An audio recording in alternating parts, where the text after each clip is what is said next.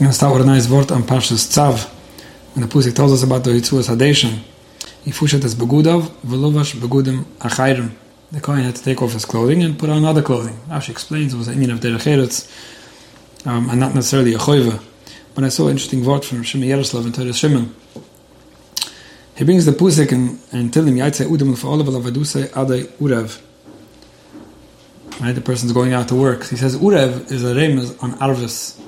Arvis, Kol Yisrael Arivim that we all have this Arvis one for another. We all try to help each other, we try to take care of each other, we're all responsible for each other. And very often, people get first caught up on feeling responsible for someone else and only then taking care of themselves. I'm noticing what someone else has to fix, what someone else has to take care of, what somebody else should better themselves, and I'm, I'm here for them, I'm trying to help them. And it's true, we should be helping each other, but before that comes the Yaitse Udam for Aloy. A person has to first take care of himself when a person is done with himself, or at least after a person understands that the first focus should be on himself, then he'll be able to take care of his responsibility for other people. So he teaches over here, Fushat is Begudav. Chazal, the Gemara Sanhedrin says Begudav is a solution Boigdav, when a person is doing something wrong, being Boiged in Hashem. So Fushat is Begudav. First, the person has to take, take care of his own Begudim, take away his own shortcomings, his own deficiencies. And afterwards, Velovash Begudim he'll be able to start working on other people's you know, problems, things that other people have to fix. And this is so important because it's often um, just easy to focus on what other people should be doing. And sometimes people even mean it when they say, you know, I, I think that person has to fix something and, and, and they're doing something wrong, either, either because they're hurting me and I'm right, or even because I care for them. Sometimes it's coming across more genuine. But it's always important to remember that there's always what to do on my end first. Whether it means noticing where I'm doing something wrong myself, whether it means I'm actually um, contemplating and considering the fact that I, might even, I might even be to blame that someone else is doing something wrong, even if they are wrong. And sometimes it's just knowing what I could be doing better to deal with what someone else is doing wrong. It's not necessarily that, that I'm part of the problem or contributing or, or to be blamed for what someone else is doing. So it could be someone else is just hurting me for no reason. But there's always something I could still do differently, whether it's even just, just express myself better and let the person know that they're hurting me, for example, that I can still take care of on my own. So it's always just important to focus inward and start realizing what you could do first.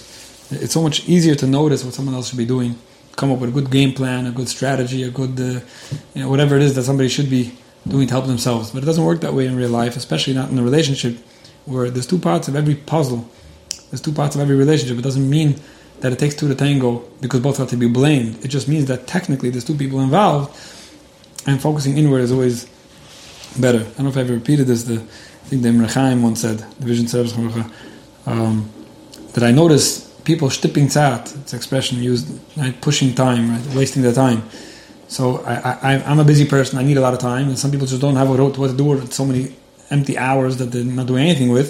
And if only people would push it to me, you know, push your time to me, I have so much to do with it. But then I started realizing that instead of trying to utilize someone else's extra hours, let me focus on my extra seconds and minutes.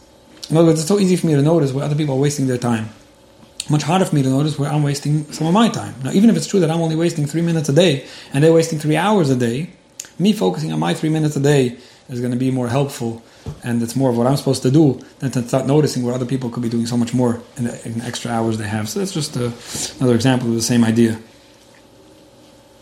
So let's let me read a question and try to address it in a way that's somewhat helpful in Hashem. Shalom, Rabbi Gruen. I've read your book and I wanted to get advice from you on dealing with my father-in-law. Baruch Hashem, my husband and I have a beautiful marriage. My father-in-law is a bit difficult to deal with at times. He tends to get angry at my spouse very easily and it really has a negative impact on my spouse.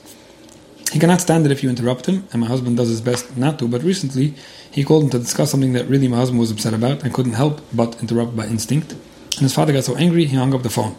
My husband tried to call him back right away, and he didn't pick up, he messaged my husband an angry message saying not to call or text him. My husband is extremely upset and I don't know how to help. He doesn't want to contact him since his father told him not to, but the fact that his father is upset at him um, affects him very much. Another small example is if we don't want to go for Shabbos or Chag one week and rather stay home, he gets very upset and wants to always control what we do. This is not the first time something like this happened, but it's the first time he said not to call or text him I hope I explained it correctly. Please advise. Thank you. So, like I always start off saying, that I hope this is not going on any longer because this question was sent in quite a few months ago. That's the truth. Um, but let's try to deal with it. I, I do believe that, as you mentioned, somebody who read my book, Get Along with Everyone, which, by the way, for those who were asking, it has been reprinted and it's in the stores again, Baruch Hashem. So, it could be a lot of what I'm going to say is, is uh, familiar to you. Um, because in my book, I do talk about such relationships that are challenging. But let's start with a few introductory comments first, and that is that, um, as, I, as I try to always mention with anything that touches upon halacha, there's definitely a halachic question about obligations regarding kibbud av v'em. Definitely. Whether it's how you talk to a father, or what you do when he's upset, or how much you do what he does say or doesn't say, and things like that. So I, I would definitely suggest that you discuss those points with a competent halachic authority who can tell you if you're doing the right thing or the wrong thing. Just this morning, I was talking to a young man who was having an issue, also some kind of conflict situation with a parent, not against the parent, but that a parent was involved in, and now he wanted to know what's his obligation. And he did the right thing. He went to a Rav and he gave, he, he spoke about all the different details involved, all different sides of the story. He, got, he tried getting some clarity, just making sure that whatever he is doing, whatever he felt he should be doing, should be in line with halacha and Torah. So that's that's always something I'm, I'm going to suggest to you, regardless of what I have what I have to offer. Another thing I do want to mention regarding halacha, even though I'm not a competent halachic authority in this, um, but I, the, the, the situation is different when it's his father or her father. A married woman a married woman's obligation in Kibbud Av V'em changes because she now has the first obligation to her husband, whereas uh, a man, a husband, a man doesn't have that, you know, you know that that, that same lack of obligation because he's married. So I'm just mentioning that as well. Now, another thing that I want to mention for those who are listening to this, and it could be some people listening to this, are the father-in-law in the situation or the older parent in the situation. And it doesn't necessarily have to do with somebody who already married or children. It could be anyone. My point is just that when you hear this, it's sad to see. Maybe not sad. Maybe you just open, you just wake up to reality and notice that children see a lot of shortcomings with parents. Sometimes people behave in a certain way, not realizing that people are noticing what's really going on over here. In other words, you could be very upset at your son. You could be sending him nasty messages. You could be, you know, maybe trying to control him without realizing what he's noticing or what your daughter-in-law is noticing or what your grandchildren are noticing. People notice when you do things that are that don't make sense. So the fact that you're worked up about something and the fact that you could justify something doesn't mean that you should assume that people aren't really picking up on what's going on over here.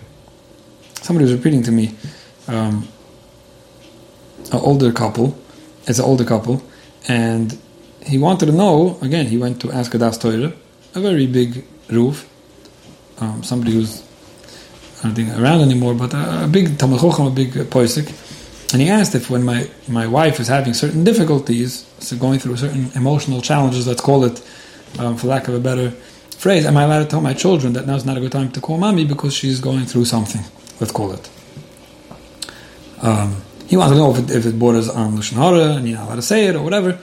And, and the answer the Ruf gave him, which was interesting to him, was, you think the kids don't know? In other words, they might not know that she's having this, uh, whatever mood swing it is right now in the moment, but was the Lushon Hara. You think they don't know that she's dealing with these things? Like, what, what do you think? Do you think they don't notice? And it's eye opening to like, oh, you're right. You mean people do notice? Like, of course they notice. And sometimes pe- when people get swept into certain behaviors, they don't realize how other people are noticing it. Sometimes they might even be offended by it. You, so you think I'm crazy, yeah? Maybe. Maybe people around you think you're crazy. Yeah, could be. You know, so just think about it. Now, my point is not that children should be focusing on their parents' difficulties. Certainly not absolving themselves of blame because my parent has a difficulty, something I talk about often. It's so easy for almost anyone, I believe, whoever has human parents, we all do, Baruch Hashem, to find shortcomings in their parents and to say that, you know, okay, of course I'm dealing with this because my father's crazy, my mother's crazy. You don't blame your shortcomings on someone else. That's something I talk about often. I see people making that mistake all the time as well. All the time. You know, I have this thing because my parents. I'm allowed to do this because my parents. Everything. My parents didn't give me enough love. They Didn't give me enough support. They don't like me. They don't this. They don't that. This. This is. This is um, just not taking responsibility for your own life. Actually, just recently, somebody was telling to me about his father. The reason why my father is so edgy and anxious and controlling and obnoxious and stubborn and, and abrasive and everything else is because he grew up with parents. To, I don't know what the excuse. I don't remember what the excuse was. Maybe they, they went through the war now, again, I think almost all our grandparents um, at some generation went through the war. Um, So I asked him, "Are all your are all your father's siblings like that? Because they all grew up in the same home, right?" And he says, "No, it's interesting. My father's the only one." So, you know, so there you go. Now again, if, if it's making you see your father in a better light, that's wonderful. But so often we blame our parents for our problems without realizing that maybe your siblings don't have all the same problems. Maybe. And even if they do, if you're an adult and you want to take a handle on your life and you want to take responsibility, step up to the plate and say, you know what, I'm going to stop blaming other people and see what I can do about this. I'm not going to blame my parents and I'm not going to blame my spouse. I'm not going to blame my kids. Well, but I have special needs kids and my spouse doesn't help and everyone around you is a problem, just not you. That's not. That's definitely not a healthy way to go. Anyway, we're getting a little off tangent. I just meant to say that parents who behave a certain way should be ready to, should expect that maybe their kids are picking up on it, and kids should know that the fact that parents do something doesn't take away any responsibility of your own issues. Anyway, with that said, let me get back to the question over here. So you have a wife whose husband has an issue with his father. Now you didn't really tell me what your question is. Maybe your question is if he should reach out or not. But but let's address the situation. What's the right? What's the wife's role in this thing? Because you're the one writing the email. What's the wife's role in such a situation? Your husband has an issue with his father. What's your role? It's like I mentioned before. A wife's role in general is to back her husband. And so often I see people making this mistake, and it's, it's very bothersome, very bothersome when when a, a, woman. It could be the same the other way around, but let's just say the way it is over here. When a woman will will go against her husband and stick up for her husband's father and start using against him. Even your father said that you don't do things the right way.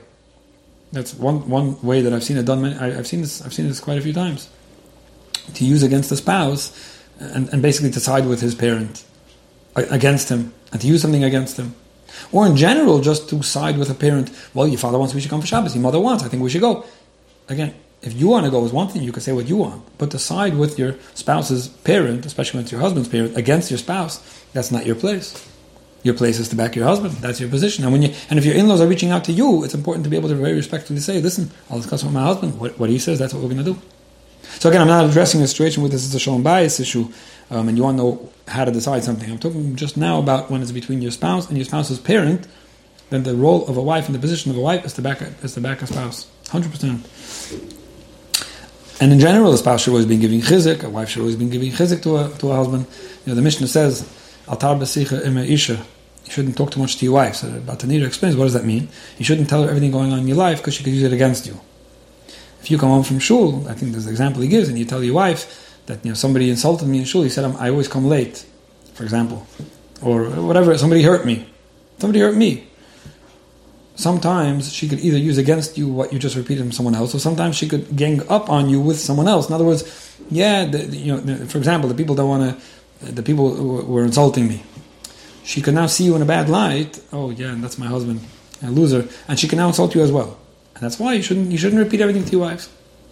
Now the point of the Mishnah is not to teach wives that it's okay to to be not nice to a husband. Obviously, on the contrary, I think it goes to show that, that, that, this is wrong, and that's why it's okay for a husband to hide certain things so as not to get abused. But if you're in a situation where you see somebody um, behaving negatively to your spouse, your job is to give the chizik, your job is to be the one that's respectful, your job is to do the right thing, not a question. So that's, uh, that's just the wife's attitude over here. Now, practically speaking, Again, after getting halachic guidance, everything I'm saying now is after you're you're clear about what it is that you should and shouldn't be doing based on your obligations. Um, let me just say something which you probably have read in my book extensively. Um, you know, there's, there's being respectful and there's being controlled. Sometimes we, we get mixed up between the two. Sometimes, in order not to get controlled, in order not to be controlled by somebody, we get disrespectful. In other words, the way we resist control is by being disrespectful and fighting it. Some people, because they want to be respectful, they let themselves be controlled because that's how they're um, being respectful by letting someone else control them. And it's so important, and this is in every relationship, and even with a parent, within halacha guidelines, to know how to be respectful and not be controlled. To know how to listen to what someone has to say without interrupting, and being polite, and knowing how to validate and say, you know, really, Tati, you might be right.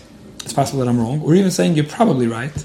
Or maybe even sometimes saying, you are right, and then expressing why this is difficult for you and why you're going to have to make a decision based on other things, why you're going to have to take your wife into account, or talk to your Ruv about it, or get guidance, etc. That's okay.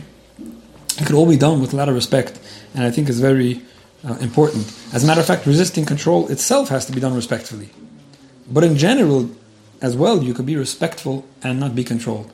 So when you're resisting the control, that alone has to be communicated with respect. And then in general, the relationship could be a respectful one without being a controlling one. And very, very, very many times people don't realize that. They, they feel like I have to stay away from this relationship. It's a controlling relationship. I want to stay away from it. As if you can be in the relationship without being controlled. Sometimes people don't realize that they could, but you could. You could. You could. You could very nicely turn someone down and resist being controlled, and then the same day or a day later call for some advice, call with a compliment, call with something else that you are okay with. And even if somebody, even if your father or mother will right away bring it up again, yeah, but yesterday you told me, I understand you, mommy, and then just go on and keep the lines of communication open respectfully without being controlled. It's an art. Sometimes you might need some guidance, some chizik, some support, but but that's really what it, what it takes. And kibbud av v'em and honoring and being respectful of parents doesn't necessarily doesn't necessarily uh, mean that you have to do what they tell you to do. Again, ask and make sure that you're not being over and least as dvurai, befunav, not before befunav, mishal av, mishal ben, and all the different um, halachic uh, details. What I do want to mention, what I do want to mention is just because you mentioned certain points of it, so let me just pick up on them. Again, I don't mean to get nitty gritty. Interrupting a father is an issue. As long as you're being controlled, you, you, you're a little, you're mixing issues over here. Not being controlled by a parent and not taking abuse from a parent is one thing, but interrupting what he's saying you know, that's that's that's a question. That's a halach and You're not allowed to interrupt a parent. It's not a question. Now again, it's difficult, and he could be a very difficult person you're talking to, and it can be very hard for you to resist. I'm just reminding you that sometimes, as crazy as someone might be, and I don't mean I don't, I don't mean that you, your father-in-law is crazy. I don't know who he is, but even if he is a crazy person, you're still not allowed to interrupt what he's saying, um, which just makes it something to work on. Now, I would advise you to not interrupt anyone who's difficult, challenging, or sensitive for that matter, because it's not it's not good. They don't appreciate that. But there's just the added benefit of the fact that this is your father that makes it an obligation, to be more careful about it.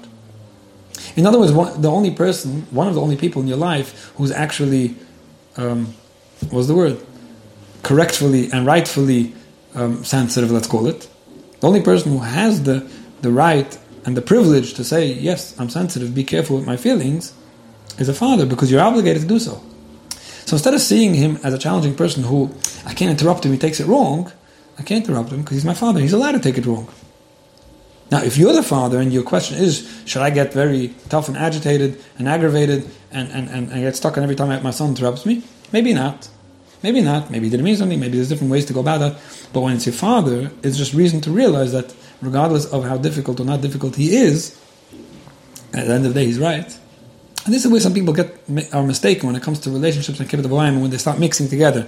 There are rules how relationships work, and you want to work within those rules, and you want to make sure that you're having the best relationship possible, and it's possible to have a good relationship with somebody without being controlled and without being taken advantage of. But at the same time, you do have to realize that it's it's not an equal relationship. It's not your brother. It's not your friend. So that's and same thing with marriage. I, I, I, say this every other week. You know, a husband, a husband, a wife is a wife, and you're not going to acknowledge the different roles in marriage. You're just going to look at it like you know me, you, and and, and, and relationship and whatever. And if you do for me, I do for you. You know, you, you if you're not going to acknowledge that there's a Torah approach of who should be taking who. Uh, I, I don't want to say more seriously. We should both, both be taking each other seriously, but more respectfully. Then yeah, you're gonna you're probably gonna run into problems which the Torah will not be backing you on. So that's that. Um, so if you're going to apologize to your father, and I, I, assume that at some point or other, this probably happened a long time ago, that you did start talking to him again, and it, and he might um, demand of you an apology, and you might want to give an apology, it's okay to apologize. The fact that he takes things to the next level and he's difficult to get along with doesn't mean you shouldn't be apologizing for interrupting what he said. When you apologize to someone, you apologize openly and clearly and say, I'm sorry about this and this. You know, it's not like, yeah, you have to understand. No, you're sorry. And you can be specific about what you're sorry about so you don't look like a shmata. Sometimes people don't apologize because apologizing makes them look like a shmata, and the person who's demanding an apology wants them to look like a shmata, and now you have to come for Shabbos because you were disrespectful. Tati, I'm very sorry that I interrupted what you said. It was wrong of me. I'll try harder in the future not to. That's what I'm apologizing for, and I'm not a shmata, and I can say face, and I can say it with dignity and, and, and confidence. So that's that's that. Um, there is another issue, just Indian the Indian. I just want to throw it in. Sometimes people interrupt other people because they're in a rush. You have a phone call and you're talking to a parent who likes to talk, and conversations could go on for 45 minutes, and it's just so whatever. And by the time they're saying it for the third time, you say, "Okay, okay, Tati, I, I know, I know," and you interrupt someone, right? Because you not so much because you're it's, it's not an emotional um, um, knee-jerk interruption but it's coming just because you know you just had enough it's important to know how to talk to someone when to talk to someone. Even when you're talking to a child I, I tell people often when your child likes to ramble and you don't have time it's fine to say could I please talk to you later? Because I want to hear what you're saying and make a child feel good. But instead of giving him the one and a half minutes and then just rushing him because, he, because you don't have time for him. So with a parent it's even more important. I think that picking up the phone or knowing when to pick up in a respectful way, or picking up and saying, "Oh, Tati, I really want to talk to you. Is it okay if I call you back?" And you give a certain time when it's going to be easier for you to hear and to listen, and it might be easier for you not to interrupt when you have more time and more patience and you're in a calmer setting. That that's also something that might work to your benefit. Um, now, in general, in general, just in terms of the relationship with somebody who's um, challenging, let's call it. And as you know from reading my book, this is coming from sensitivity, it's coming from insecurity, it's coming from his own, probably coming from your father-in-law's own emotional stuff. There is usually a way to have a good relationship with such people. Now, I know that there are extreme cases which people tell me about. You can't have a relationship with this person. It's not possible. I wonder if I ever really came across such a situation where I felt that whatever you're going to do, it's not going to work and you just have to run away. I, I don't think I've ever seen it. Maybe, maybe, some rare case. But in general, when you're respectful and forthcoming and making someone feel good and showing them how much you think of them and how highly you, you uh, look up to them and that you need them and respect them and, and everything else. And you keep on doing that.